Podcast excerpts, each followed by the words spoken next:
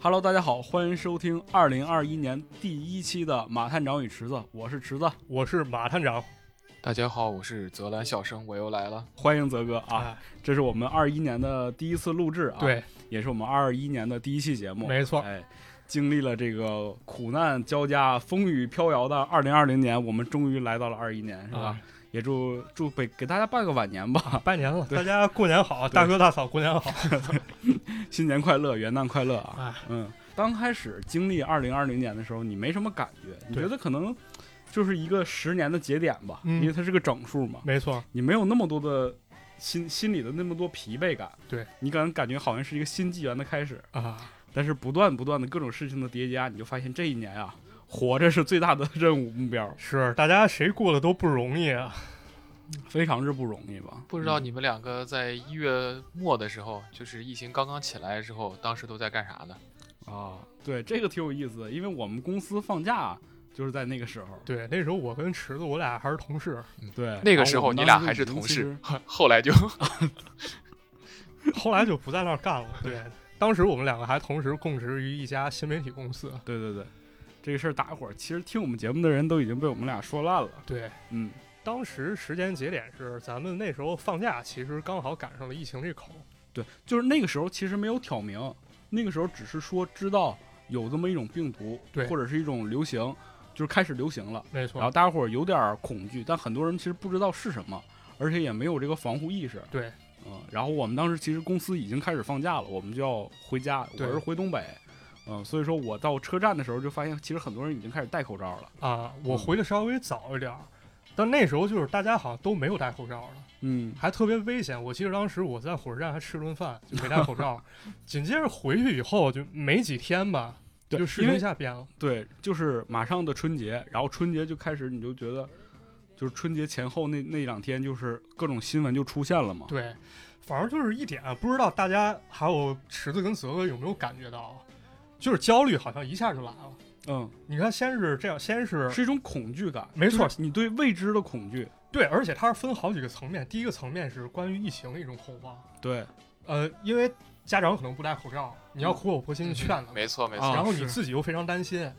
过年前后吧，科比先生就没了。嗯，然后这时候名人一去世，大家又开始觉得二零二零好像不是一个特别好的时候。对，然后紧接着我印象特别深啊，就是你去网上看各种谣言就出来了，是，呃，还有一些可以说是预言，不能说是谣言啊，就比对如说什么盲眼龙婆预言二零二零，嗯，推背图预言二零二 零，烧饼哥预言二零二零，对，阿基拉预言二零二零。那，啊阿基拉这个预言了东京奥运会的取消，他是先预言了东京奥运会是在哪年举办，对，然后又预言了取消，结果两个事儿都成真了 啊，对，反正说了这么多呢，就是想跟大家表明一点，二零二零刚开始的时候，好，真的有一种感觉，什么感觉？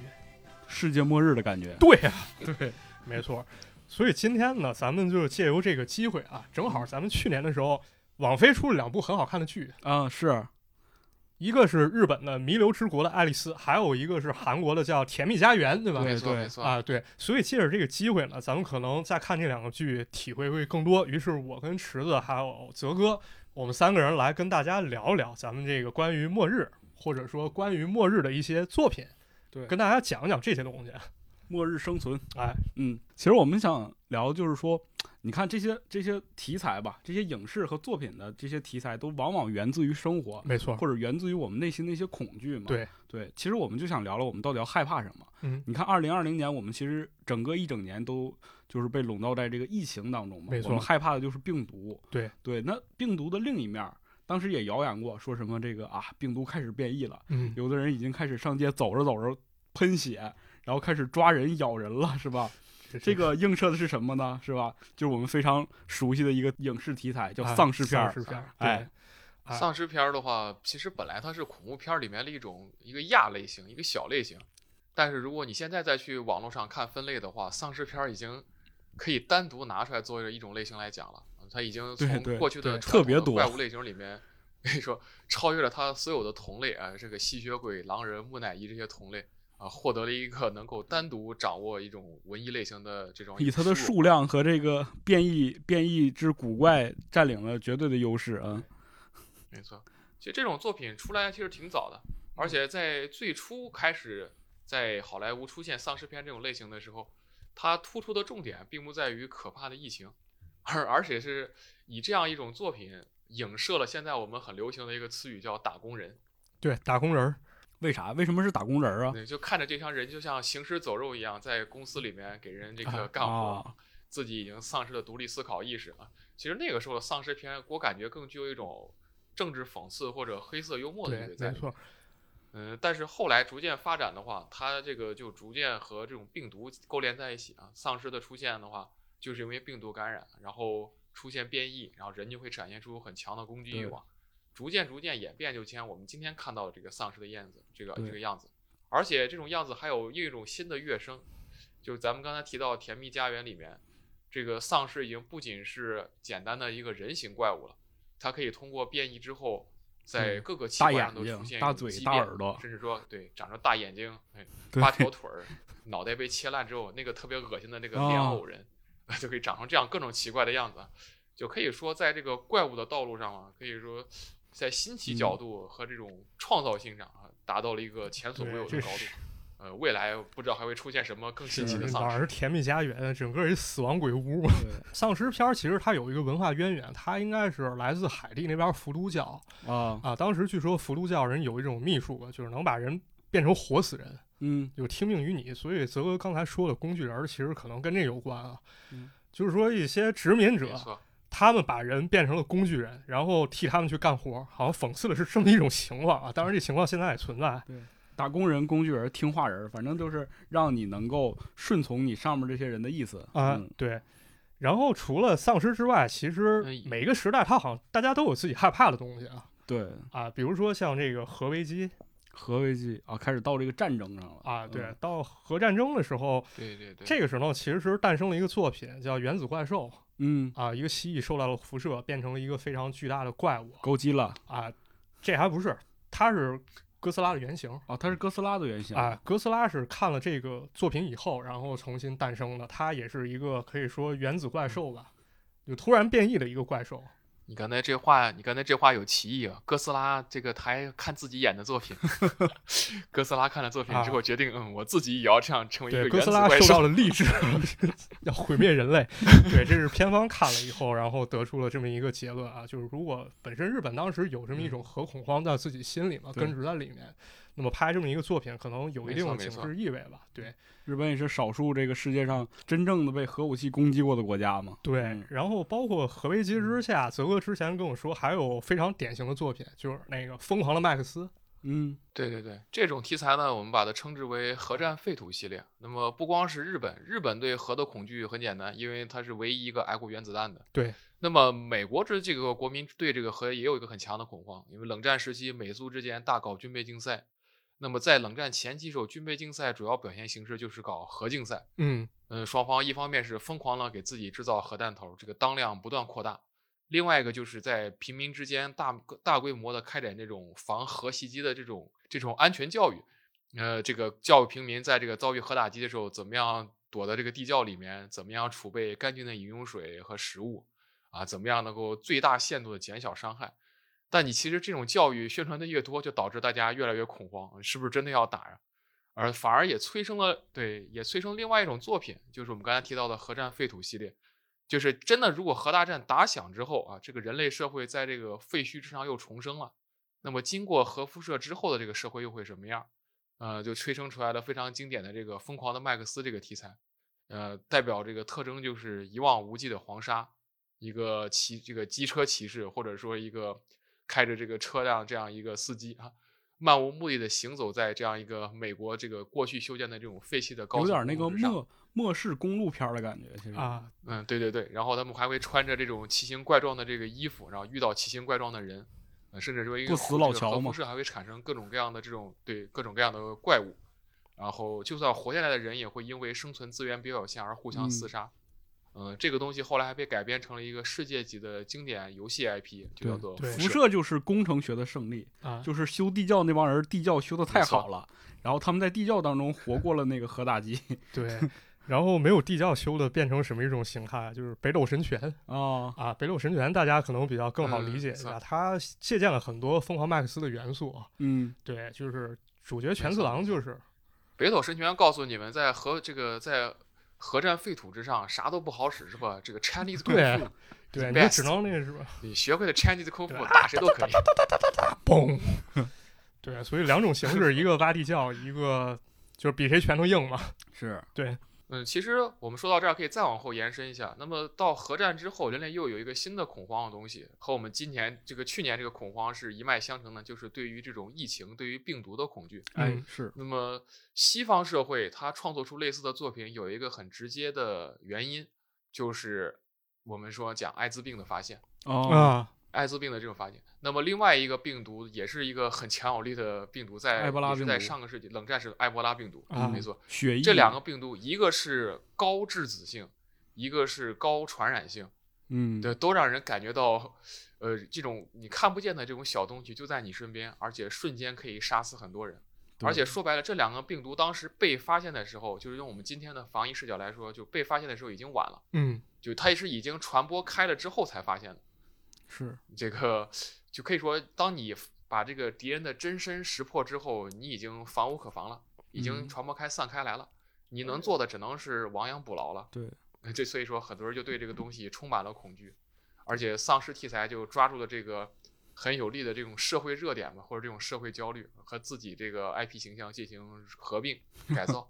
嗯，这个以后的话，可以说早期的丧尸诞生的话，还是就像马探长刚才说的，是伏都教，它是嗯用巫毒呃这个巫术诅咒产生的。对后来的话，丧尸片儿基本上就统一的配置，丧尸怎么来的，病毒感染的，这对基本上就已经成个标配了。反而显得《甜蜜家园》这个作品比较特殊，呃，它是说号称是靠诅咒来变成怪物的，啊这也嗯算是一个创新。是，我觉得泽哥说的就是这个病毒和丧尸融合，然后形成的这种丧尸潮或者是这种世界末日，它也源于一种恐惧，就是人类对技术的恐惧，技术爆炸的恐惧。嗯，对，没就错是当你这个人类整个科技进步到一定程度的时候，有很多东西是黑箱了，已经。就我们可以使用它，但我们嗯不知道里边、黑箱里边是什么样的。啊所以说，当科技黑箱变得越来越多的时候，人类就感觉自己已经无法控制了，啊，因为大部分民众是不了解基础原理的。对，搞不好就反噬了。对呀、所以说这种就是病毒，然后引起的变异，然后又造成了丧失，这个其实就是对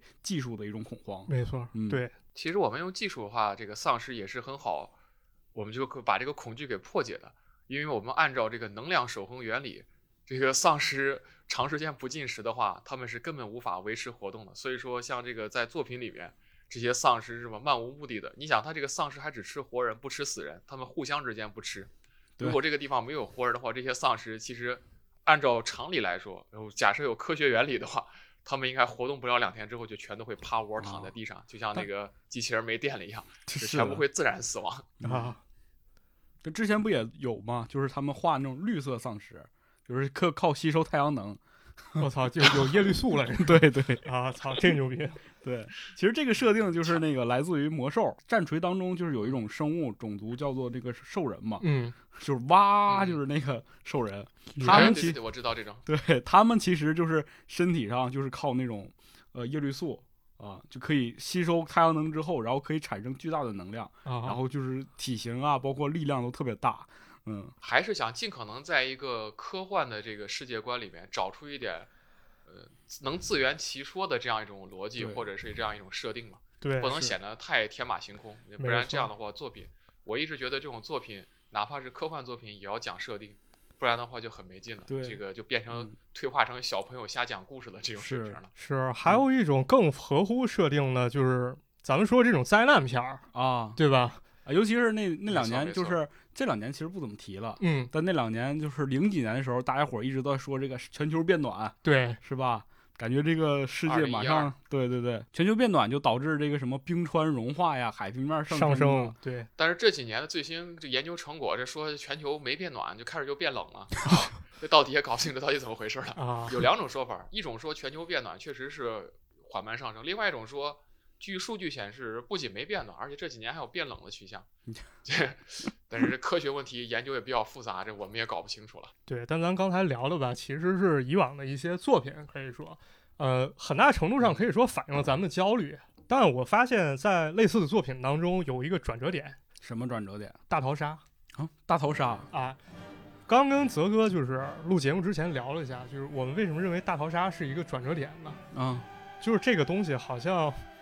不太合乎逻辑。我这可以给大家说一下大逃杀的这个大逃杀这个剧情设定这个背景。嗯，呃，他设想的背景是，呃，首先第一个大家明确，大逃杀虽然是日本漫画改编的，但大逃杀这个作品里面这个国家并不是日本。啊这个、哦，是吗？对，这真我没是的，我这个突然作品间发现了里一面个这新个的作品知识设点定。不是对，不是一个不是日本，它设定的是东亚某集权主义国家，啊，哎，我怎么感觉啊好至像在于讽刺某些国家哎呀？没他没想黑谁，或者说怎么这样，就是，呃，或者我们可以理解为啊他就是想把一种东西人为的架空设定出来，因为不太好明确指向。嗯，那么就在这个国家里面，这个由于这个经济发展出现问题，呃这个又其实又和日本八十年代的历史很相近。嗯，出现了问题之后，整个社会经济发展停滞，然后社会发展出现了很多问题。那么特别是青年人一代，犯罪率激增啊，这个也符合我们这个社会学的一种研究常态，就是当社会经济发展停滞了之后，那么很多青年从学校毕业之后没有工作，嗯，那么大量这种青年闲散人员在街上晃，嗯该必然溜就达会引发社会的不稳定，对，而且这个也会引发很多青少年犯罪问题。哎，呃，那在这种情况之下，这个国家就用铁腕来进行统治，把这个社会秩序重新恢复。而且，然后接下来就是说，为什么这个剧情非理性或者无厘头呢？这个国家为了让这些青年人能够体会到，呃我们通俗来讲就是让让你知道这个生活有多么不容易，对嗯社会的让你残体酷会，到生活的对社会的残酷和艰辛。他们每年就会像挑选祭品一样，呃，随机抽签儿，抽出来这一年毕业生中的一个班级，嗯，然后组织大家去进行这个友好亲切的这郊游个活毕动嗯业前的旅游、呃毕业郊游活动。哎，但是这个郊游其实就是把你们抓到一个地方去啊，这个学生正在车上开着去，这个电影上就有展现什么，坐着车很开心的去郊游，突然然就催眠气体把你们都放倒了，然后就把你们拉到一个不知名的地方，告诉你们，嗯，小朋友们，你们很幸运是吧？让你们来体验一把成人社会的残酷。我恭们喜现你！在就要玩一个大逃杀游戏。呃，这个当然也有人不想玩儿啊，不想玩儿代价就是因为你脖子上已经被绑了一个炸弹项圈，如果你不想玩的话啊，直接一按按钮就把你直接炸掉，嘣，强迫你来玩这个游戏。嗯，这个游戏不管你们班，一般可能一个班就是四五十人啊，三四十人。那么最终这个游戏只允许有一个胜出者，也就是说，这个游戏是有限制的啊，就是最后胜出的人只能是一个人，而且到游戏最后关头，比如说这个游戏进展一天，呃你们这个到最后可能还有三个人的话，那你们大家都活不成。就是嗯如果你想胜出的话，只能是在游戏的最刻最后一刻的时候，只能剩下你一个人，嗯，啊这是一个硬性规定。充分那必么要就条强件，迫对对强迫这个参加游戏的所有人之间展开血腥的互相残杀，对，呃，通过这种方式让他们来理解到社会的艰辛。呃，虽然说其实这个逻辑我也没太搞明白，你这个杀完之后造出来这个变态杀人狂，不是更加影响社会稳定吗？不是但最是剧后情的把逻辑杀就是了这么设定的。啊，对对，因为它本身也是一个秀嘛，就是它也会警醒这个整个社会嘛。就没有参加嗯这个大逃杀的人能能够知道这个大逃杀这件事情，他其实自也通对过对这种方式去展现给更多的人嘛，也是一种教育手段。但是我觉得这个剧情，它核心因素并不是在探讨为什么要进行这个大逃杀游戏，这些其实都是背景，就想一个方法来设置这样一个极端的场景。重点就在于把大家放进去之后，后面啊人类之间怎么样互相厮杀，然后怎么样人性的丑恶、人性的善良怎么展现，然后特别是搞一些极端的环境啊，嗯，比如说这个非常经典的是吧？你的兄弟和你的女朋友都掉到水里了，你救哪个？你肯定救我兄弟 啊，我跟着自 杀，好吧？哎呀，我们同归于那你尽看。看嗯，你这这这这马探长要和池子参加游戏的时候，这个池子关键时候要救马探长，这马探长竟然选择一块儿死。 泽哥，所以说咱俩还是做朋友吧， 以后不能带他了。我是危险人 物，是吧？ 天，你这个确实太无语。嗯然后所以说就是在这个主要就为这样在这样一个极端环境之下，可以探讨一些话题嘛。所以说这种作品热度很高，呃，也就引领了后来很长时间这种作品的风潮。对，比如说探讨哪些问题，就是爱情，对咱刚才也说了，友情、啊，背叛对，对啊，这个生存，哎，包括其实里边有一个特别有意思的，就是它会有一些留级声，对你哎知，道吗？我当时看到这儿的时候，我就特别的疑惑，我说：“哎，我说为什么就还有人会来主动参加这种游戏呢？就他是有一种碾压的姿态来到这个游戏当中，鲶鱼效应。对。”它其实嗯也就可以把它想象成这种社会当中嘛，这我觉得是有富一二些代，人高考考了好考了好多次，他就一直要来高考刷这个分，啊或者高考比较极端，就有些人会参加四六级考试，对，就考过了还要再来考，就我要刷出来一个最高分，这这也是现实生活中存在一种常态。是不？我觉得泽哥这个说的吧，还是比较清新脱俗。嗯我觉得如果你要是放在职场当中，就是你老板家的儿子，啊，是吧？或者社会老啊来跟你同样的一天进那个入职，然后一起开始这个在这个社会当中摸爬滚打。对你发现你你加班的时候人家在约会，啊，你在那个开会的时候呢，人家在还在约还在约会，对，约的不是同一人儿啊， 对，这这就是你所谓努的力留加职生班嘛，。你努力加班是为了活下去，人家过来加班是为了体验加班的痛感。对，所以说就是它它里边有很多各种各样的情节，包括我记得还有一个特别有技术性的人才，把那个圈儿都给什么嗯屏蔽了，然后开始破解怎么样，啊，完整了半没错天，然没后错发现哎好像还是还是不行，就是最后被几个人都被炸死 了。哎呀，失败了，嘣，对，就是即使你有再高的智慧和优势，你会发现，就是在这个残酷社会当中，你的这个情商不够啊，你的这个判断力不够，你还是会死得很 惨。对，它好像是一个综合技能点儿的考量，是的，嗯，照你们俩这么一说，其实说白了，这种淘沙游戏这种题材的话，它影射的就是随着城市化这个越来越发展，这个各个这种特别是城市化率比较高的国家里面，这种城市人群，他们对于未来这个职场规划、啊职业发展的一种恐惧感或者一种焦虑感吧，不能说恐惧，是一种焦虑。嗯，对，嗯，你想这，而且你想这种作品的主要受众也就是这些人，嗯，也就是一些城市，我们说城市中产阶级，或者说城市这种呃小资产阶级青年，大家就喜欢小看资这种产作品。是我们这个分类的话，就是小资产阶级青年，或者说我们城市文青，大家就喜欢看这种作品，然后他就准确的命中你心理上的这个弱点，嗯是吧？就给你把你职场中遇到的各种这个问题，就像刚才池子说的是吧？把你这拿捏个的老板死家死的的嗯儿子过来给你抢，给你抢职位，你的朋友、你的身边同事笑里藏刀是吗？表面对上跟你称兄道弟，实际到背后老板那儿告你小，告你这个刁状，对，是的，或者是这个你这个在这个环境里面太老实的话就会被人黑是吧？太老实的对话，什么加班都给你了，别人对都跑掉了，或者责任你都碰到甩一锅都个甩给你了，长得特别漂亮的女同事是吧？嗯，然后她每次就是哎呀，对你搔首弄姿是吧？一整就说对哎，这个马探长是吧？我觉得这个方 案我又做不明白了不，明白了，你没能不能错帮我做一下帮我呢？做一下呗。啊，然后你嗯你而且作为这一个个老好人这个是吧？啊，我你老就板不做，滚滚滚，我这个故事还有更还有更悲惨的结尾，就是你替这个姑娘一直当舔狗，你以为有一天会打动女神，有有一天你找老板办公室汇报的时候，是吧？你还没敲门，突然发现这个女的和老板正在屋子里，然后传出奇怪的声音，哦，那一刻， 然后你的心态就崩溃掉了。啊对他们在练摔跤。 啊，这大逃杀中的小丑人儿啊， 这太有意思了。这个是，所以说就大逃杀大逃杀里面确实也有这样，确实有这样一个角色，就这样女性角色，她主要对就是靠自己的这个。嗯这个这个色相去吸引勾引其他人，为她哎这个卖对命。，而且当或者时说那个在场面提供极其资源残忍。我记得好几个裸没错男没躺错在地上，然后那个女的开始穿衣服，我就哎一嗯下这多确傻。确实，这个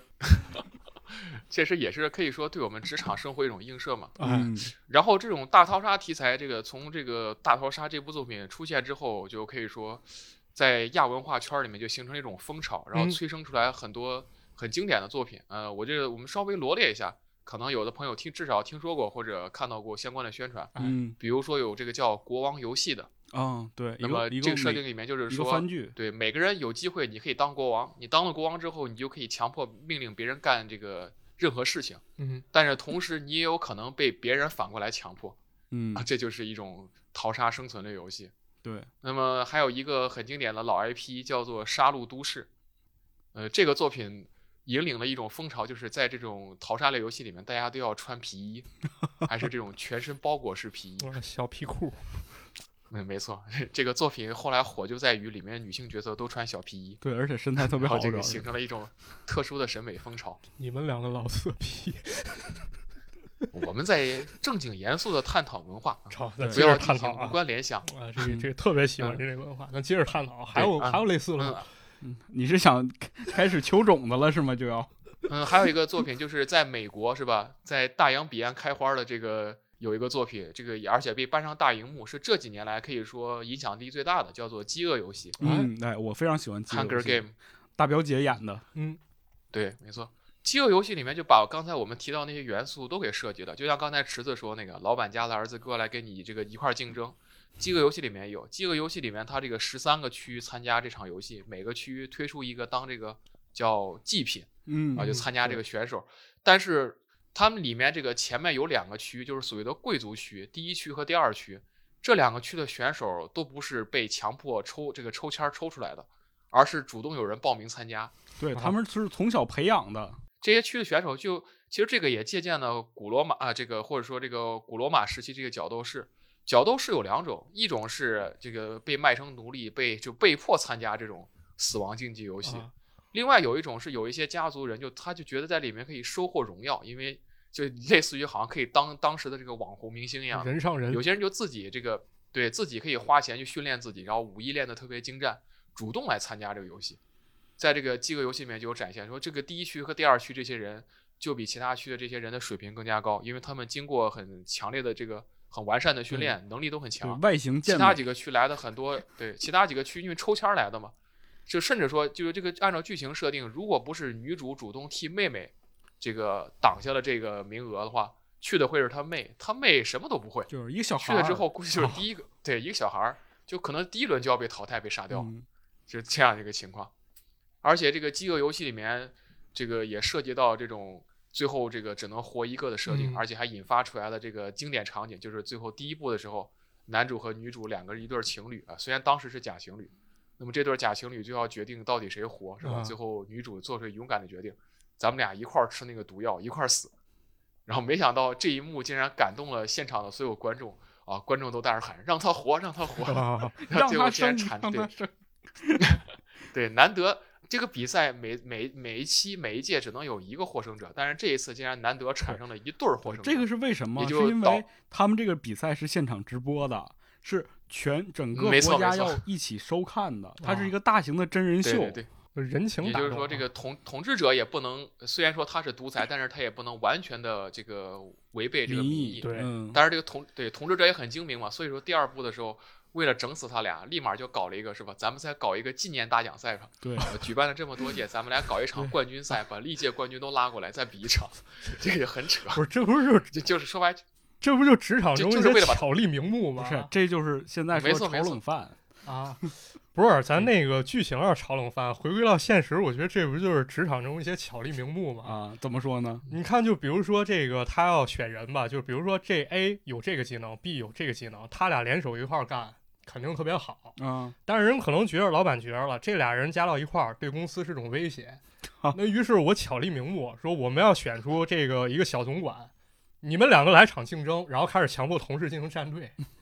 是不是有这种感觉？或者你可以这样理解，这个这个场景在职场里是这样的：这个老板本来想选 A，然后找了 B 和 C，你们都是这个做陪衬的，你们是过来这个打酱油，哎，但是没想到 B 竟然选上，老板就很不爽，就说那我们再加试一场，是吧？对，再加试一场，这个对你这没错个你这个 B，比如说你这个个子矮，我们就加试一场，是吧？看谁能跳得更高。怎么着就一定把你刷下去是吧？然后最后很遗憾的告诉你，哎，对你没虽然错很优秀，过了初试，但是没办法呀对，你这个复试没过呀，对我们是看就是要 能把你力给的，刷下去。当然，最后嗯饥饿游戏这个对结对局对还是很好的，是吧？主角最后把这个游戏彻底给终结掉了啊，这个有一个光明的结局。但是这种这种作品其实能够像饥饿游戏一样有很好的结局的不多。比如说我们刚才提到那个《弥留之国爱丽丝》，嗯，呃，我现在没我没有看过漫画，不知道它什么结局，但是我感觉这个结局到最后也不会有一个是吧，大家都很幸福的生活在一起嗯这样一个大美好结对局。。但是这游游戏爽 了，后，呃游戏爽了之后，但是参加游戏的人可不太爽。 对，这个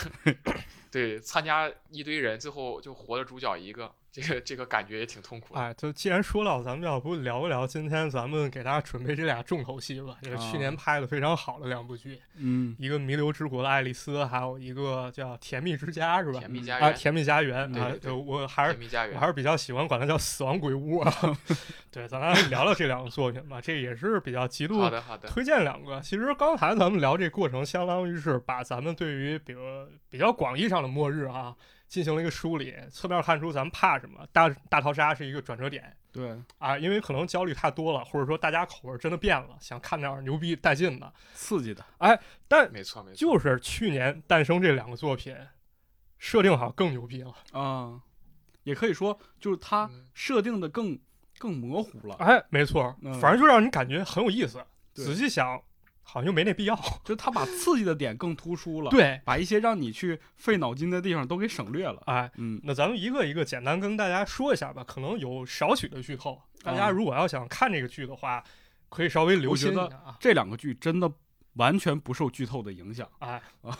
对，因为毕竟现在只出重了第一点是季，看怎么爽。对对对对，没错。咱现在就跟大家先聊一下《弥留之国的爱丽丝》这个吧。哎，啊可以。这《弥留之国的爱丽丝》讲了个什么事儿啊？日本的首都啊，当然日本没有首都啊，它没有很暧昧啊，它没有具体没说 啊日本是是不是有首都？ Tokyo 对，就是在东京这个嗯国际大都市啊，有三个街溜子，啊，他们天非常的天热啊。 好嘛，这个整天不学无术啊。哎有一个男的呢，还把那个老板女朋友给睡了哎，啊。有一个人呢， 这个家里还有点好像是信邪教啊。咱就到这个咱主角，主角就是一个玩游戏玩的特别厉害哎，啊，但是这个家里也觉得你这人就无所事事这么一个人。对，有一天仨街溜在街上。也不知道怎么的，就非得就是说这个把老板女朋友睡了这个人呢，就要举着男主在街上逛，那犯浑吧。对，就在这嗷嗷嗷喊，引起了一阵骚动。哎，仨人为了逃离这个就是事发现场啊，嗯，就躲进了公共厕所里，哎，然后就发现哎，突然间一阵黑，啊停电了。哎对，停电之后，这几个人我就刚想说，我刚想说一阵黑是电脑停电，我说一阵黑是其中一个人眼前一阵黑。好 嘛，你俩真的是注意尺度啊。 嗯回到剧情上，这个一阵黑之后，这仨人就寻思，哎，怎么停电了？这好哎好的是吧？对，就出去想看看，一发现街上都没人了，哎我操，嗯，咋回事儿一个人都没有了。啊？这三个人其实这个，哎，我觉得这个剧拍的非常好的一个地方是什么，你知道吗？嗯，就往常啊，就大家伙碰到这种情况，就剧情里演示说这个，哎，世界上没人了，都慌了，对得，找人啊。嗯，他们仨确实也是先找人去了，找完人之后回来，这主角坐那儿乐了，我靠，这咱不成皇帝了吗？啊，开整心个了世界都是我们的啊。了。哎，我觉得这个点特别好，就是他一下就突出了我们的那个想 法。这开启 GTA 模式了，可以。对啊，就这个，你想想啊这，这不就是哆啦 A 梦里面有一集嘛？大雄许愿就许愿这个世界上没人，啊然后他一开始也跟皇帝一样，到那小卖这个商店里面想吃啥就吃对啥，对对还跑到这个小夫他们家，我就看你漫画，想看什么看什么。对，然后玩了一天之后，突然发现没人，然后他突然感觉到孤独、寂 寞、冷，然后我就把这个人都召唤回来。是的，嗯。然后就是再回到这个弥留之国的爱丽丝啊，这仨人就正乐着呢，就觉得哎呀完了，我是世界的主宰了。但当然了，这个呃睡了人家老板女朋友的这个这个男二就就说说，哎，那你们俩这辈子都是处男了， 也不一定。因为你想想是吧，这这都是剩下仨男的呀， 男确实男的也可对，以，啊男的也可以，因为主角确实犹豫了一下，后来想一想，俩人又接着乐了。 哟，对，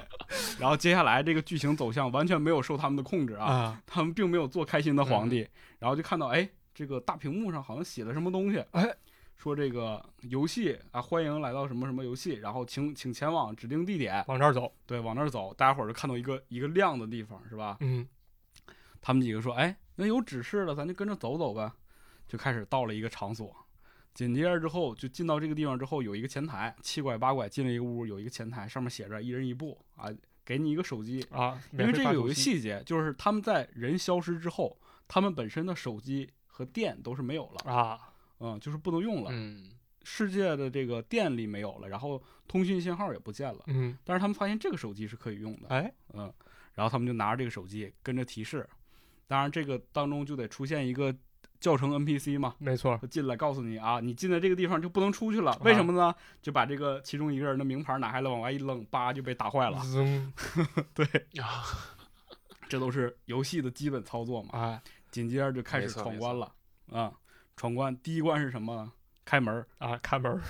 其实也是做选择，就哎是死门、地狱还是天堂吧？是这个意对对思，嗯是就是不断的去选，只有选择到正确的屋子才能活下来嘛。对，相当于二选一，嗯，反正主角其实他就是无数次二选一哦，对，对无数次二选一，没。错，但是因为赢在哪儿呢？主角就是观察力敏锐嘛，没错，进来的时候想到了，哎，那个车的长度是不是那么长？然后我这个这个屋子的房型是什么样的？哎，它大概这个门左右这个房间大小，然后开门走几步能走到哪个位置，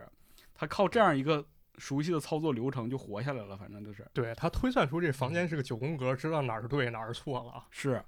然后这之前也有伏笔嘛，说主角是一个游戏高手嘛，对就这个他手设定就是为了让他能更活得更久一点。是手机上玩那个魔方巨嗯溜，刷刷刷啊的，嗯，对，就立体思维几何好，啊，对对，这 是可以。嗯，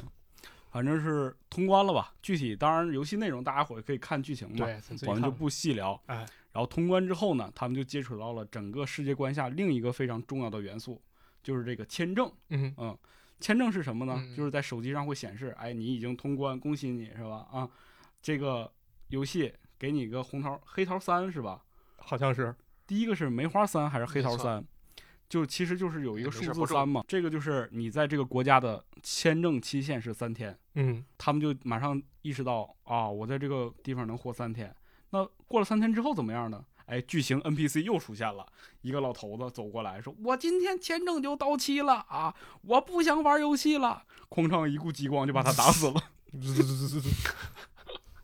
反正就是游戏嘛，一定要把你的这个教教程环节做得很好，哎这个没错让大家伙儿才能继续往下玩嘛。对对，所以说整个剧情到这一步，其实大家伙儿就已经知道了，东京没人了，啊，大家伙儿要玩游戏活下去。没错，玩游戏当中会死人，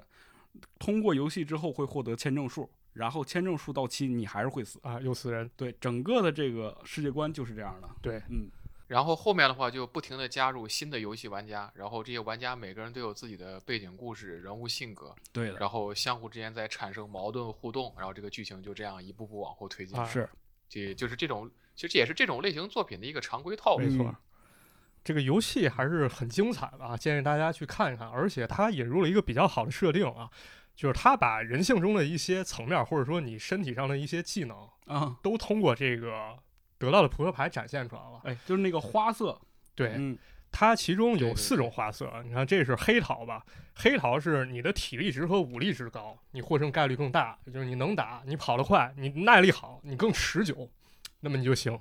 还有这个方片儿，方片儿是智力，脑子好使，你厉害。再有就是这是梅花是吧？嗯，梅花讲究团队合作能力，对的，哎，还有一个就是红桃，红桃是我觉着最为险恶的一个，因为它代表人心和背叛，你得跟人是的玩心眼子。其实这个主角也经历了这个，他上来马上就经历了这个红桃的项目，对，然后就发现他的这个其中这三位该溜的当中的两位成员啊，马上就死掉了，哎，嗯，对，那也是一个剧情的转折点。是没吧错这个杀主角，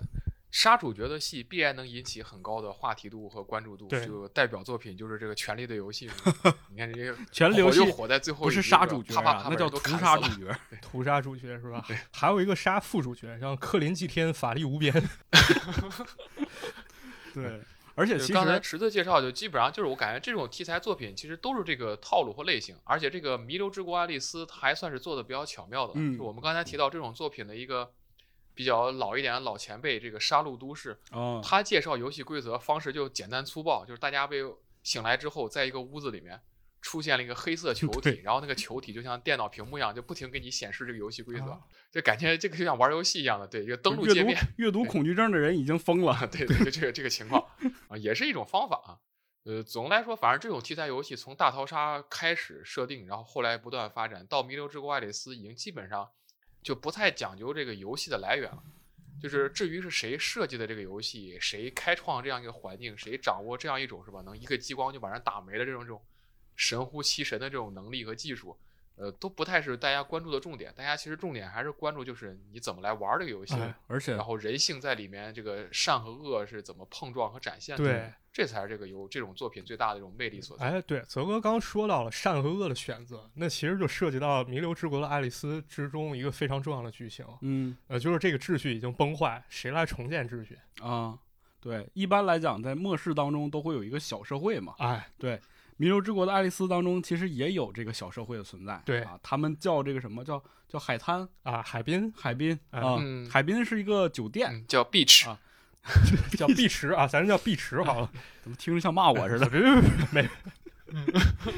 就这个碧池啊，这个地方啊，是由这个帽匠，他是一个做帽子的人别 也是一个牛郎啊，啊，是吗？好反像正是长得挺帅的。啊，呃，对，没错对，是牛郎，是这个牛郎人啊，呃，开哎是呃对，这个人很眼熟，你知道为什么吗？因为这个人出现在过《热血高校》当中。啊凤仙他们队的时候，一个一个一个干部，那个嗯人留着长头发，啊嗯、因为凤仙他是不能留长发的嘛，啊！你只有你牛逼，你才能留嗯头发有嘛。大长头发，啊对，所以说凤仙当中留头发的人啊，这个所以说到了《弥留之国爱丽丝》当中，人家当这个海滨的国 王，啊，对，留头不留人，这都是有关系的。哎嗯，然后这个海滨，你看就是小社会了嘛，嗯，小社会那就有社会就得存在这个等级之分嘛。没错，然后，并且存在社会就得靠这个实力说话嘛。哎，那有的人脑子好，就成为了这个智力派；对，有的人这个体力好，就成为了这个武力派啊。哎，往往这个武力派都是凶神恶煞，是吧？啊那那那这个啊，啊，对，就不是不是啥那个看着正常的人 是吧？对，就反正就是那种啊，到智力派这边儿呢，要不就是这个，就是这个戴着眼镜的神秘大叔，是吧？啊，嗯要不就是这个穿着黑丝高跟儿的这种，是吧？美女啊，妞这个小社会的存在就是怎么着呢？他们是希望通过这个团结就是力量啊，嗯破解这个呃弥留之国的这个签证密码，啊，希望能够把一个人先送出去，看看能不能活着离开这个地方。对，人好像还说了一个通关的诀窍啊，他不是每次通关游戏之后都能得到一张扑克牌吗？啊，对对对，啊，嗯说这扑克牌举起以后就能把其中一个人送到现实的世界去。他是好像要搜集所有的那个扑克牌，啊，是吧没，错嗯。但是然后这弥留之国一看跟人小浣熊开的，这啊，对对，让大家集卡，真是是不是有张太有张太可那个恶了。元素过多，有一张牌你总也永远得不到？对对，大家就宋是江那嘛那那是对，那是那是马马季老师那个宇宙牌 香烟对嘛，我什么集这我个们就香不烟印卡这片个嘛，哎是吧我拔们永远都少印几张拔。 弦过海，我印他八盒；金陵十二钗，我印他十二盒。我们还有那个百百万万雄师师过大下江，降了， 你下下下江南，对，大概就是听这我么们一个节目套的路观众觉得我们这个节目的这个涉猎度太广对泛，对对一般人话题听不太懂， 宽泛。是不是？对， 这太古老了，我都没听过这个。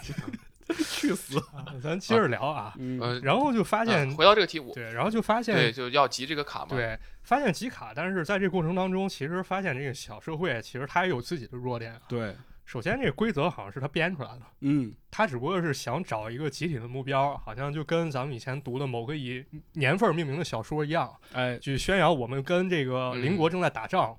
给大家设定这么一个目标，让大家有信心去做这么一件事情对，啊。发现这个是有问题的，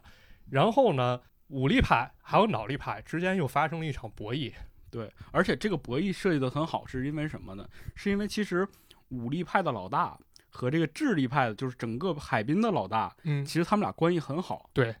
为什么要产生这种对立的这种情绪在呢？是为了镇压这帮武力派的人啊啊，就是我要跟你产生对弈啊，所以说这帮武力的人就会听我的。他至少有一个就是首领在的情况下，就这帮人能听话，对，不至于让这个海滨的这个小社会就崩溃掉。没错，嗯，这也是一种比较高级的权力平衡术，对的，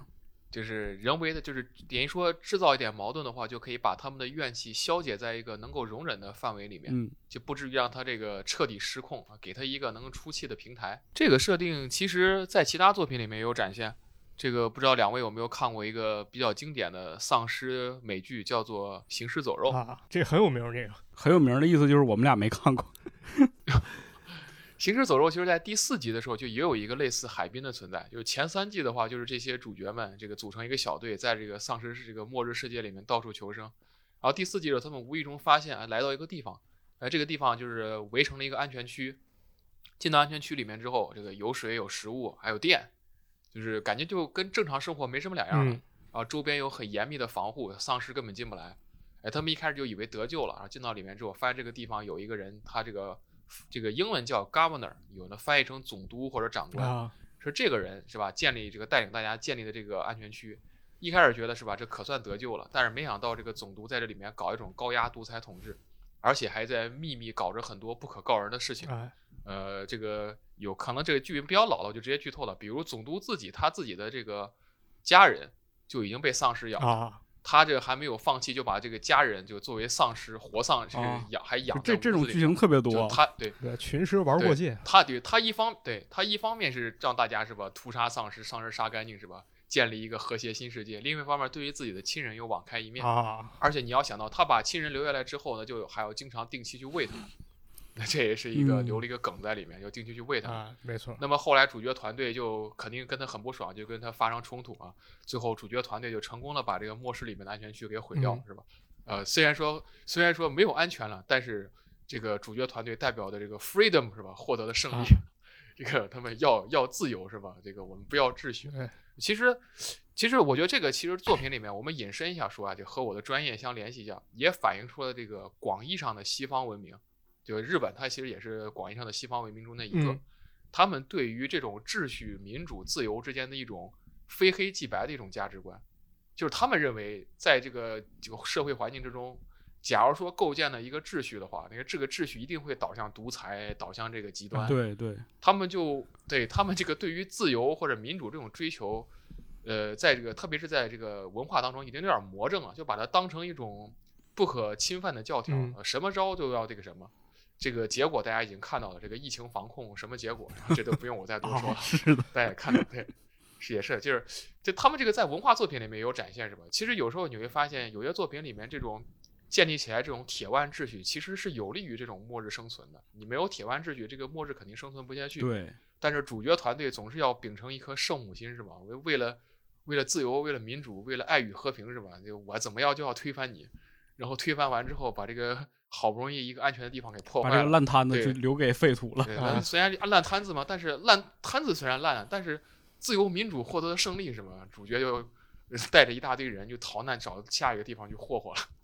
这其实是嗯，对吧？对这个这个这个作品就和我们国家作品形成一个很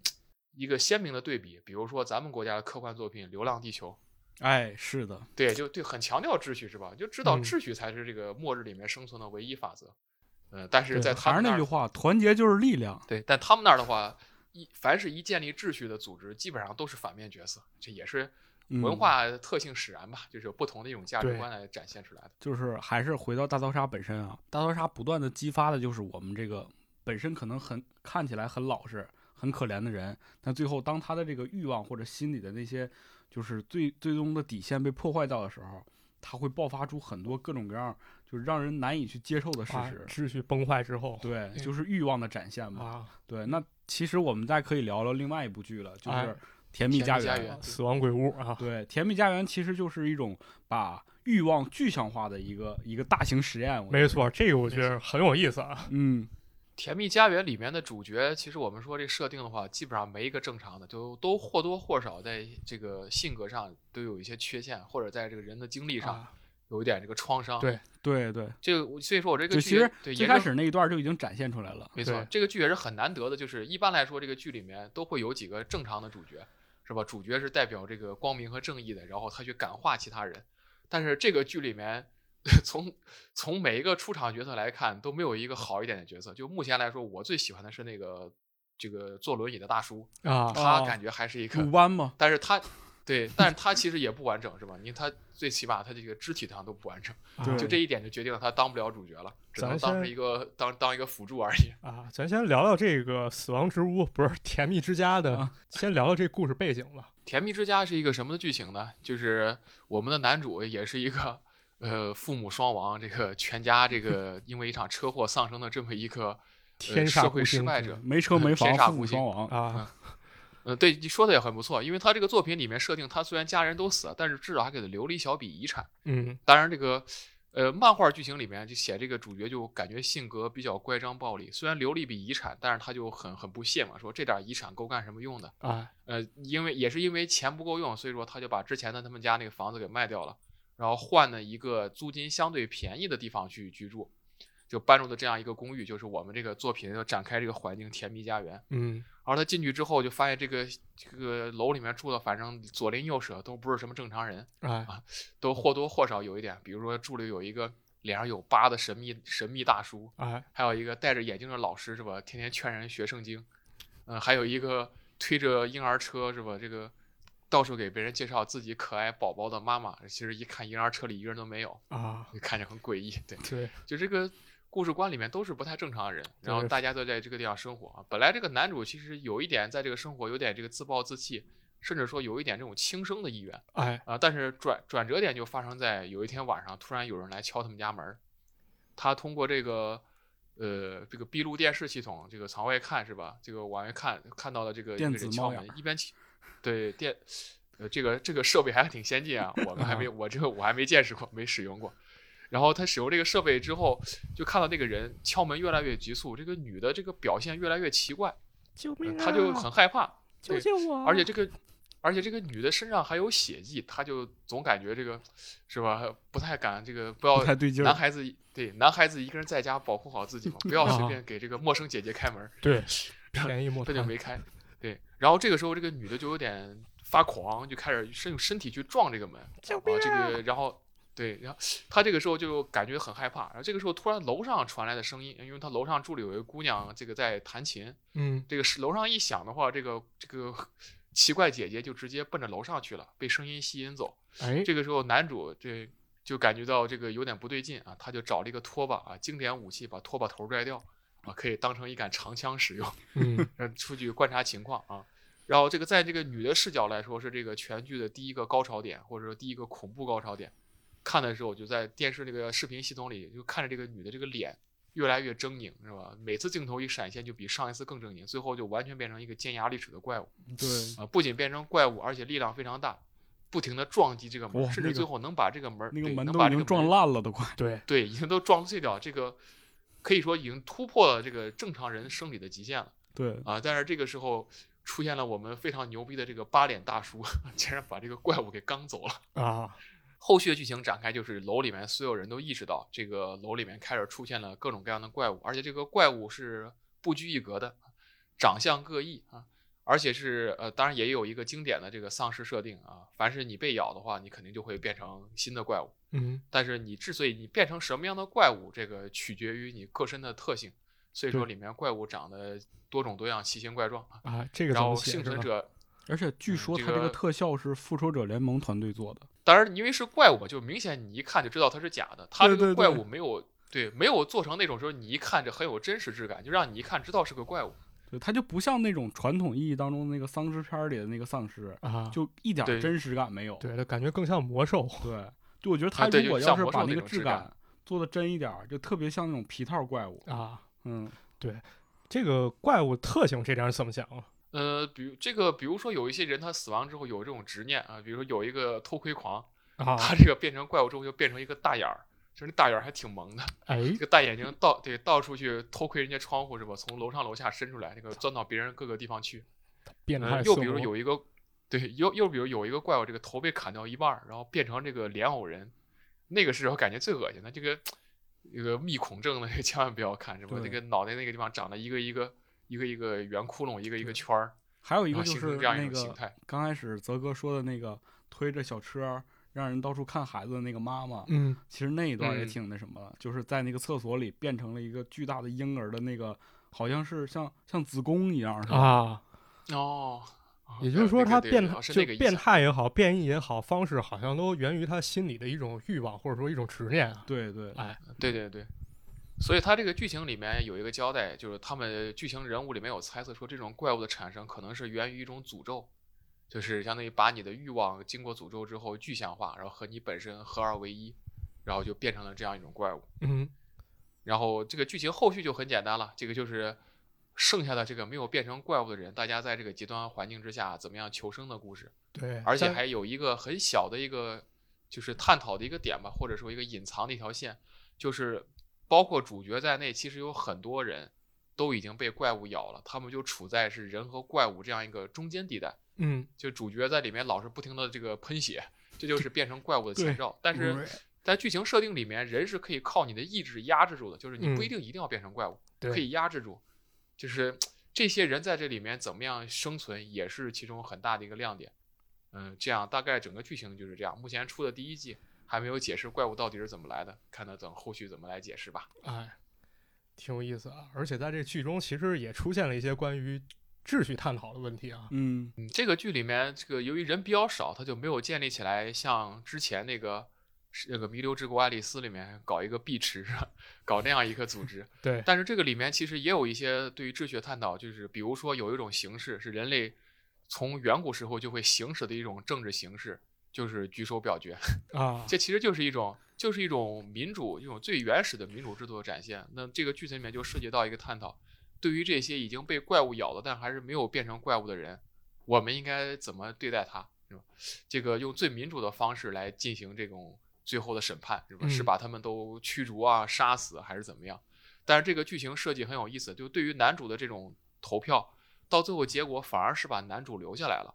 那么有的人分析就是因为说，大家为什么就是本来就对于怪物嘛，对它有恐惧，为什么还能把它留下来？就是因为投票者当中其实也有很多人之前也受伤了。对，就是很多人其实处于跟男主相同的境遇，只不过没有曝光出来。对，那么他们就不愿意说把男主投死，因为把男主投死就等于说给自己也宣判了死刑。没说错，白就是要出于自身利益考虑，给自己留了一条后路。哎，嗯这个探讨还是很有意思的。之前这同类的作品涉及并不是很多。嗯嗯，啊，其实看完这个《甜蜜家园》以后啊，感觉它跟以往的一些丧尸作品还是有很大区别的啊。不光是这个在怪物系就是类型上和这个样貌上，嗯，其实以往的这个丧尸作品呢，还是我们刚才说的，它都至少有一个比较理性的解释，至少这个丧尸产生的原因，病毒嘛。这个病毒不管怎么说，它也是一个看起来比较科学的设定，但是在《甜蜜家园》里面就彻底放飞自我了。然后这个怪物的产生是完全没有来由的，呃，也就是我觉得这种末日求生题材发展到二十一世纪之后，已经抛弃了很多理性和就是理性思考的成分。对，就是完全转向了这种超现实主义或者说神秘主义，就没有人再去探讨这个背景产生的原因，直接就会把主角就抛到这样一个极端的非正常环境当中，呃，就等于说感觉就像我们人类经常做这个事情是吧？抓几个不同的虫子，然后把它们扔在一个缸子里面，一扣盖儿是吧？然后开始让你们让他们互相斗。其实，如果你站在虫子的视角上，就会觉得我操，这是在干嘛？我这过得好好的，怎么就突然让我看让我们打起来？养蛊，但是这没个错这个日本有一个很精彩的节目叫《虫相扑》，我不知道你们原来有没有看过？啊，我看过那个什么毒虫跟那个什么虫皇帝，呃，对对对，类似这样，就是把这啊种、我感觉那些虫子其实都感觉自己挺无辜的，是吧？就把一个什么蜘蛛和一个大马蜂，两人放了一个缸子里，让人家打 对，看其谁实我牛觉得，其逼实我觉得他，其实我觉得他俩想是，我操，这搞什么鬼？ 对，过得好好的，怎么就把人扔过来了？ 是吃着火你其实锅把这个唱着歌，突然就被马匪给劫了。对对对正织着织着网，逮着逮着苍蝇，突然就被劫过来了， 这是要要跟一个马蜂对决。 其实我觉得这种现在这种末日求生题材也跟这种就跟这个虫子对决是一样的，啊就，主角完全搞不清什么状况，就被扔到这个非正常环境了，而且这个非正常环境是用理性无法理解的。没错，就是里面经常会出现很多超自然力量，就好比这个刚才大家提到这个弥留之国爱丽丝，那个神秘的激光就 biu 一下人就没了，对这科学没法解释。或者说《甜蜜家园》里面这种怪物，呃这这怪物就变异的话，就完全就不符合任何的这什么这个质量能量守恒定律，突然就变了，而且对变完之后还有这个超人的力量，但是好像大家也也不再去思考这些问题了，是吧？反正就是只要能够爽就行。对这可能也是我们这个现代社会是吧，更加追求这种刺激感的这个导致的这种剧情设计。是，反正还是感觉它更像一个大型实验吧，嗯，嗯，去没错观。察这些人他到底能有哪些行为，然后咱们透过屏幕是吧，这个不怀好意的乐一乐。其实更有探讨意义的一个问题是，咱怎么活下来了啊？泽哥还专门总结了几个保命方法，跟大家分享一下。大家记住啊，如果有一天你突然睡觉起来，一睁眼儿啊发现自自己置身于这样一个淘沙游戏或者这样一个丧尸围城的环境当中，一定谨记以下几条原则，是吧重就是睡保你证睡你错笑了到最后。嗯 这个至少你能够活着看到最后出演员这个演职员字幕表的那个 一刻。啊，这看到个没有第一条啊，这个安全守则一，一定不要紧跟那个长得过于性感妖艳的女孩儿。啊啊，这老色批们请注意一下啊！为什么呢？为什么呢？因为因为在这个这类作品里面的导演都喜欢虐杀美女。 哦，这个之前有一个作品就是专门调侃讽刺这种类型的这个怪物或者恐怖电影的一个电影，叫做《恐怖小屋》。嗯，呃，林中小屋吧当时，很有名。呃，林中小屋、嗯没错，林中小屋，林中小屋就提到这种恐怖片这个经典设定里面有一种有一种角色就叫做 bitch，啊，必就吃指的就是这种对好吧。对，就指哦的是这，种妖、原来这妖个艳性碧感的池这种女孩的儿，这个名字的由来是在这儿是吗？啊，妖艳贱货就就这种妖艳贱货。那么这种妖艳贱货的在这种剧里面的主要作用，第一就是为这种经常因为这种作品往往都是 R 级的，为这种 R 级作品提供一点这种香艳镜头，提供一点这个擦边球。嗯啊，那么第二点就是在于这个作品里面，他经常往往都会是第一个领那个领盒饭的，呃，死了之后是吧？这个美女被虐杀，满足一部分观众的变态需求，对，这帮老色批或者说的，满足纯对纯粹是满足这个导演自己的恶趣味对。对，反正老色狼所以看了说以后可高兴对了，嗯，所以说，在这种环境之中，跟那个长得过于性感妖艳的女孩儿，你要离她远一点，要保持距离。 其实跟着吧，他的哎呀话可也能无你所这谓个，你及翻时档行的乐概嘛率会，提死高就死了。若即若离。这就紧跟到，对，就紧跟到我们第二说的第二条了，是吧？ 哎，你看，就有有些人在这个环境中就想及时行乐，那我们也要告诉朋友们， 不要紧跟这样子的猥琐下流的人，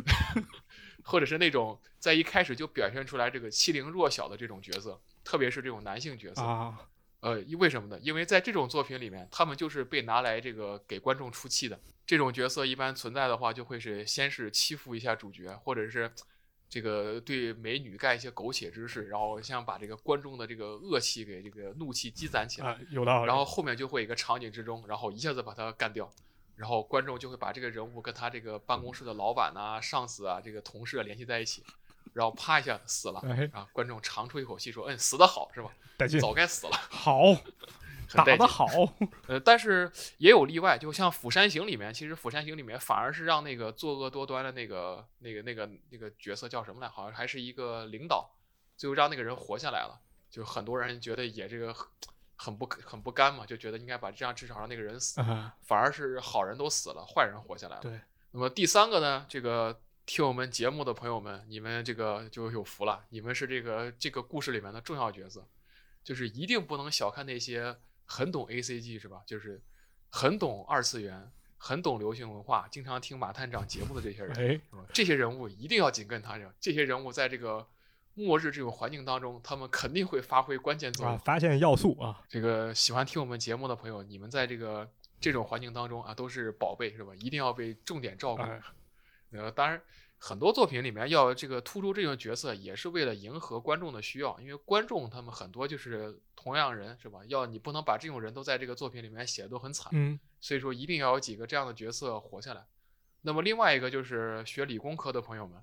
那他们也都是很重要的，没错因为这种作品里面一般都需要机械制造啊，这个枪械等等。对，那么懂得一点儿这个专业的话，那这个对未来求生可能是很有帮助的。没错，这俗呃话说得好啊，学好技术能致富，虎震为你找出 路。什么玩意儿？学好数理化，走遍天下都不怕。这还是有一定道理的，至少在那个乱世当中嗯啊，嗯，实对用技能。乱世当中是吧？对，就你要学的是这个什么这个古汉语研究的话，这个可能在那个时候稍微就会有一点 哎也用不不上一啊定。当然也没准儿。也不一定，万一有一嗯没准这个个古文需要破译呢不？ 是，万一这就啊是对古对古代文明的一次阴谋呢？是不是？对最后你发对现这个你面对这这个敌人的时候，人家说的话你都听得懂， 啊，好嘛？最后，最后，最后发现这个破解这个末日的这个危机的最大与这个最后解密的钥匙就刻在一个石碑上，全都是用这个古汉语写的，是吧？对啊，最后就靠你来解破这个是谜题了。然后人读懂啊了，人活了是吧？对， 读不懂啊，死了。然后，然后最后最后一条原则就是，这个年纪不能太大，是吧？呃，这个因为在这个在这个环境中，年纪太大的人肯定会死掉，体力不行，因为这类作品活下来的都是年轻人。啊对 呃，为什么呢？因为这个大多数的读者都是年轻人。啊，这个作品如果是对吧，年轻人喜欢看的作品，最后让几个老头儿活下来了，我估计这个导演他是不想要票房了。是吧？那那可能还有一个风口啊，老年大逃杀，是吧专门对拍给老 年人。老年大逃杀那可能等到我们这我们这一代人老了之后，是吧？到时候会有这个所谓的黄金艺术复苏，对对对，然到后专门有这种老年大逃对杀，老年人指着年轻人，废物都是废物。不是，其实也有，啊就就像这那个个我们之前有一个动漫叫嗯《犬巫夫》，啊就是把一个 啊老头对儿对对改对装成了一个超级机器人儿，啊！嗯，对 对对，当时那个作品专门为了怀旧是吧？里面主角都是像我们一样这种是吧？当年小时候很喜欢看动漫、看二次元的对对人，对然后我们都还喜欢是黄金时代的风格，啊然后最后战胜那些年轻人说废物是吧？啊是让你们看看这个八零后、九零后的力量。对什么才是真正的 A C G？给老子死！可以可以，对，很有意思。这犬巫夫其实大家也可以去看一看啊。嗯嗯，对，哎，其实呃基本上就是这些原则了。那么其他原则的话，可能只这个我们都没有经历过末日，可能只能到那个时候大家再去自己摸索吧。啊咱虽然没摸索出来没的话经历别忘过，但咱们可以畅想一下。就比如说，咱们以嗯现在咱们自己这点技能，你觉得你能不能活得下来？ 嗯活不下来，怎么这么直？我我点不了外卖了。操！不是，你至至少家里有吃的吗？不还吃完了，废了，这废了啊，这废了。 行吧，直接 放弃，直接放弃抵抗，放弃治疗平躺是吧？直接躺平碾过来。哎，真我的进入冬眠模式。哎，其实我当时真的想过这个问题，就是啊我曾经在高中课堂上啊，嗯虽然上课从来没听过课啊， 嗯啊，就是高中课堂的时候有很多这个遐想时间嘛，没错，你就想你怎么活，嗯是吧？我当时我就想，你说你要在学校啊，你遇到这个事儿了，你首先攻占的地方是什么呀？女厕所什么？这个我跟你说，马探长绝对活不下来，不用想，他不是因为他饿死的，他是因为嘴欠被人打死的。首先攻占学校的小卖店 呢，你怎么能啊攻占对女对厕所呀？或者就是小卖店掌握了之后，对，嗯或者就是攻占还有水哪房，对对对，喝水啊，饮用水。对。然后如果是智商高一点的，攻占哪儿？攻占这个化学实验室先把他们都毒死。啊，哦，对吧？啊，没你错像没错，这几个重要地方一统治是吧？然后你现在你因为学校也没有什么武器，当然了，有一些武校可能涉及到什么刀枪棍棍棒 什么的。就是 拐子流行对对对。然后比如说你要是在一个公寓里，啊，在公寓里如果你被困住了，你要先干啥？洗澡堂嗯子，水资源嘛，你不刚 教了公寓里就不用控制厕所了，厕所就是你的了。啊啊，有道理。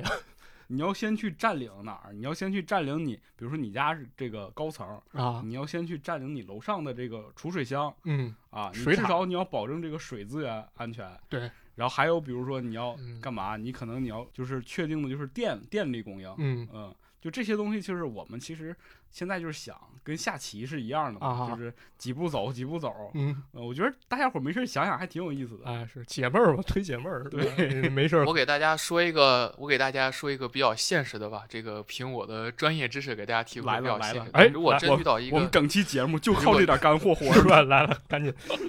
如果如果真遇到一个灾害，包括刚才池子说在学校，其实有一个非常重要的场合是一定要去的。当然不说占领的，就如果大家求生的话是一定要去的，就是这个学校的广播室。哦先哦，广播室，大家快跑啊！不是广播不是进去就说欢迎收听嗯最新一期《马探长与池子》。 这个广播室的话，有几个要就有几个要素。第一个，广播室有里面它有时候可能会有这个电台，因为它要放外界的节目。这样有电台的话，哦对对因对为对你还通能讯收是听在这呢个末对通讯末设日备环很境重之要下，什么电视什么，有时候这个网络都不太好使。就在这个环境之下，唯一真正好使的就是电台，啊，对对对，电台是很不容易受干扰的。然后第二点就是，就是你比如说你要呼救嘛，那么你就要通过广播室这个喇叭，这个能够扩大你的分贝，朝外面喊，人家才能注意到你。嗯，嗯，然后这个另外一个就是说，呃，当然我们这个假想的场景肯定不是什么丧尸围城这种啊，嗯如果真遇到那个场景，怎么着都没辙啊。，对，也就是说，就如果遇到一些灾害或什么的话，那你可能尽量还是往这个，如果除就是除了地震之外，地震的话，你可能要建立尽量远离楼房。如果是洪水啊，或者说有什么有毒气体泄漏什么就的，往你高处尽量走就往高处跑。对，嗯，往高处走，到楼顶上，然后楼顶上的话呢，你需要借助一些工具，旅游漆啊，或者是一些衣服什么的，就摆成求救哦信号，哎这样别人从空中能发现没你，错，这个是比较实嗯用的。对，这个这个至于说这个储备饮食和饮用水呢，这个灾害的话，如果不是说特别夸张的灾害的话，那么大家多半可能一两天之内就获救了。如果是一个超级灾害的话，那你可能就要考虑到长期生存的问题。嗯对，而且就是美国、欧洲国家是有一些这个，我怎么说，地叫堡末日生存爱好者对对对，啊，他们嗯真没的错是就是为了准。为了防御末日这个来袭呀、他们是天天研究如何在末日当中生存。对，他们有一套完整的这个生态系统，没错，种菜也好啊，还是什么这个防御措施、武器也好，包括他们自己的这个什么水过滤系统啊啊、毒气过滤系统等等等等一系列这不就那游戏《我的战争》吗？啊，对对对对啊对，没错，没错。这个一个地保还不便宜呢，一个地保可能建起来几百万、上千万，这这很贵，嗯，也是有钱人的游戏对，穷人是玩不起我的。家只有停自行车 小房。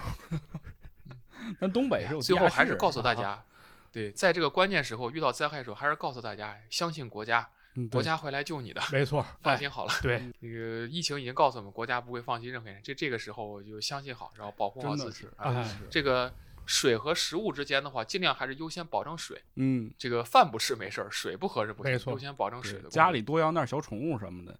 嗯，你你想干嘛？哎，其实真的就是泽哥刚才说一个话特别对，哎，就是你真的要相信国家，没错，尤其是在今年，就是在去年二零二零年整个年份，你就马上能体会到，就是整个国家对于这个疫情的防控啊，包括治疗啊。你像我们其实治疗一个新冠肺炎的这个病人要花很多钱的，没错，但是在中国来讲全没是错全免费的，嗯。然后包括其实有很多大部分人是困在国外的，当对时中国也做了很多协调去帮帮助大家能够回到大陆。对嗯啊，所以其实泽哥跟池子刚说这些话吧，感觉真挺应景的。对，二零二零年挺过来了，然后咱们在二零二一年刚开始的时候，啊咱们能这么云淡风轻、这么轻松的、这么操蛋的坐在这里，还能聊这啊个事跟大儿，家聊这节目，真的必须得给咱们国家，还有咱们国家这些各个岗位上的人员吧，还有那些是的医务工作者，非常值得给他们点一啊点个个赞。赞。我觉得对，点一个赞这个行为吧，太简单了，哎，但是真的能就是最直观、最简单的表达一下我们对他们这个崇拜感。没错，嗯，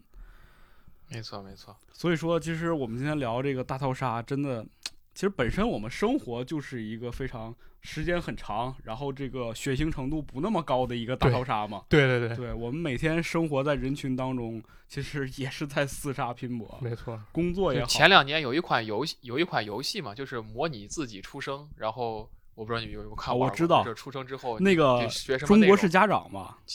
啊，对对，中国式家长。其实你想的话，人生也就是一场游嗯戏，对，只不过这个游戏有几个缺点，就是它第一没法存档，啊对他就是第二不能重来。对比如说，咱们想 很想讨这厌嗯这个游戏当中有几大关，啊，第一就是这个出生，对，有的人出生没没出好，夭有折了，啊然后出生过程中成长会生病嘛，哎哎，嗯，然后你都当你都茁壮成长了，成为一个差不多可以就是认识世界的这样一个人的时候，你面临的第一个难题就是考学，哎，嗯，高考，上小，对，考学高考那就是什么，就是几万人过独木桥嘛，对嗯，当时有一没个错口没号，错，什么干提高一分儿干掉万人嘛，啊，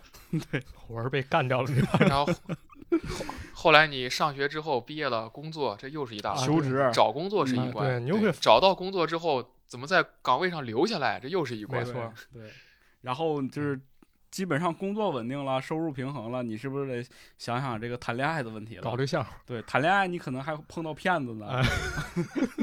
搞骗网骗、婚骗是吧啊？托骗钱、骗财的、骗骗色色的，啊，哎，啊，什么都有。嗯，当你都已经经历过这些了，是吧？你开始进步入这个家庭生活了，对那家庭生活就得面临到经济问题，啊，就开始觉着好像自己打工挣这点钱不够了。那怎么办？有些人就开始选择创业对，啊，创业那难题就更多那了，更大了，对，嗯，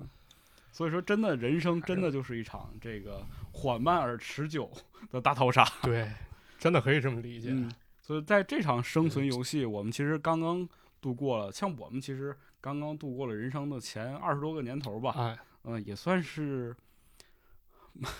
安稳的活着， 嗯，我只能这么说，啊还能坐在这儿录这个节目，对，度过了二零二零，但是迎来了二零二一年吧。能录这个节目，证明我们这个游戏前面玩的还是不错的，这是游戏给我们的签证奖励。啊然后能录节目对，这签证奖励是对你小马，你好好干，你这这个这个这个播客干不好，到时候就就一道白光就把你收 了。我操，吓 人！害怕了啊，嗯吓吓坏人了啊，对，哎呀，好的，今天其实咱聊的时间挺长了。嗯，啊，咱要不今天就到这里吧。反正最后感觉今年既然已经度过了，新的一年来临了，那嗯不如大家可以及时行乐一下。哎，不能说及时行乐 哎吧，，我觉得在这儿咱们畅想一下吧，嗯也是咱们新年第一期节目吧，哎，包括你看，咱们有请到泽哥，对，咱们嗯做一些畅想吧，觉得为这个二零二一年大家伙儿都有一些什么愿望啊？立 flag 是吧？嗯，首先我其实还是希望咱们节目能越来越好吧，对，对，早日能这个什么订阅量过万是吧？啊嗯，没错，让更多人知道我们。其实我觉得真的就是，哎，很多人其实也也说过，在评论里觉得说我们也节目其实做的挺用心的，但这话是人家说的啊，对，这不是我们自己说的啊，我但们就自己是那儿其实还是知名度不高吧。嗯我是也希望在这里，希望大家能够帮我们去多转发，多对让更多人听到。嗯，有什么感想也希望多在底下留留言呢，啊很希望跟大家这个各位听众朋友们交流一下。对对，嗯这可能就是我们这一年一点儿小希望吧，对一个小目标对啊我，然后个人上，其实马探长有没有什么想 法？就是身体健康吧。我身体一直不太好吧，就对想确身实体再对提高一些，然后你，能你够你用确实你确实很需 要这对个，吧？对，想那个身体更健康，再为咱们播客事业奋斗五十年，哎呦我的天！是吧？然后多有精力，然后多有一些时间去研究一些咱们大家都感兴趣的东西，嗯，对然后去讲给大家没听。可错能没这也错是我自己一个愿望吧。对，我有一个小想法，就是其实我希望，如果今年真的疫情控制住了，嗯这个线下活动啊，很多时候如果能开放的情况下，我们其实我想做一个就是类似于线下见面会这样一个啊，东西，对，咱把博泽哥也请了，对大家对见对见。对，大家伙儿一起聊好聊的天儿，线下这种感觉还是挺好的。哎，嗯，泽哥有啥想法吗？对于二零二一年， 我这个第一个二零二一年是希望把我这个个人的工作上的事情搞得更好一点，嗯啊这个至少把我的这个年收入水平至少再稍微提高一点。可以可以，我们共同努力。然后，嗯，个人的事情，然后就是解决一下个 人问题，啊，解决一下大龄男青年的个人问题。 说回来啊，说回来，其实二零二一啊，还是希望嗯大家能够越来越好啊，你好，嗯我好，大家好，对，才是真的好，是吧？我觉得那这期节目其实也差不多哎了，，也差不多今。天讲了好多好多嗯关于大逃杀呀、哎末日生存的，其实咱们就算幸幸存下来了啊，对，那幸存下来的马探长和池子也会在新的一年里给大家带来更多有意思的节目啊哎！欢迎大家在各个音频平台收听我们的节目啊！在这里也说一下啊，其实现在就是我们做了一些节目，会面临到一些就是在音乐版权上的一些审核问题，没错。所以说有些平台确确实实会受到一些影响。嗯，啊，如果你觉得这个收听体验不是很好，我们建议的话，你是去使用一些其他平台。对对，我们会有一些其他平台的版本，包括有一些平台其实还会有一些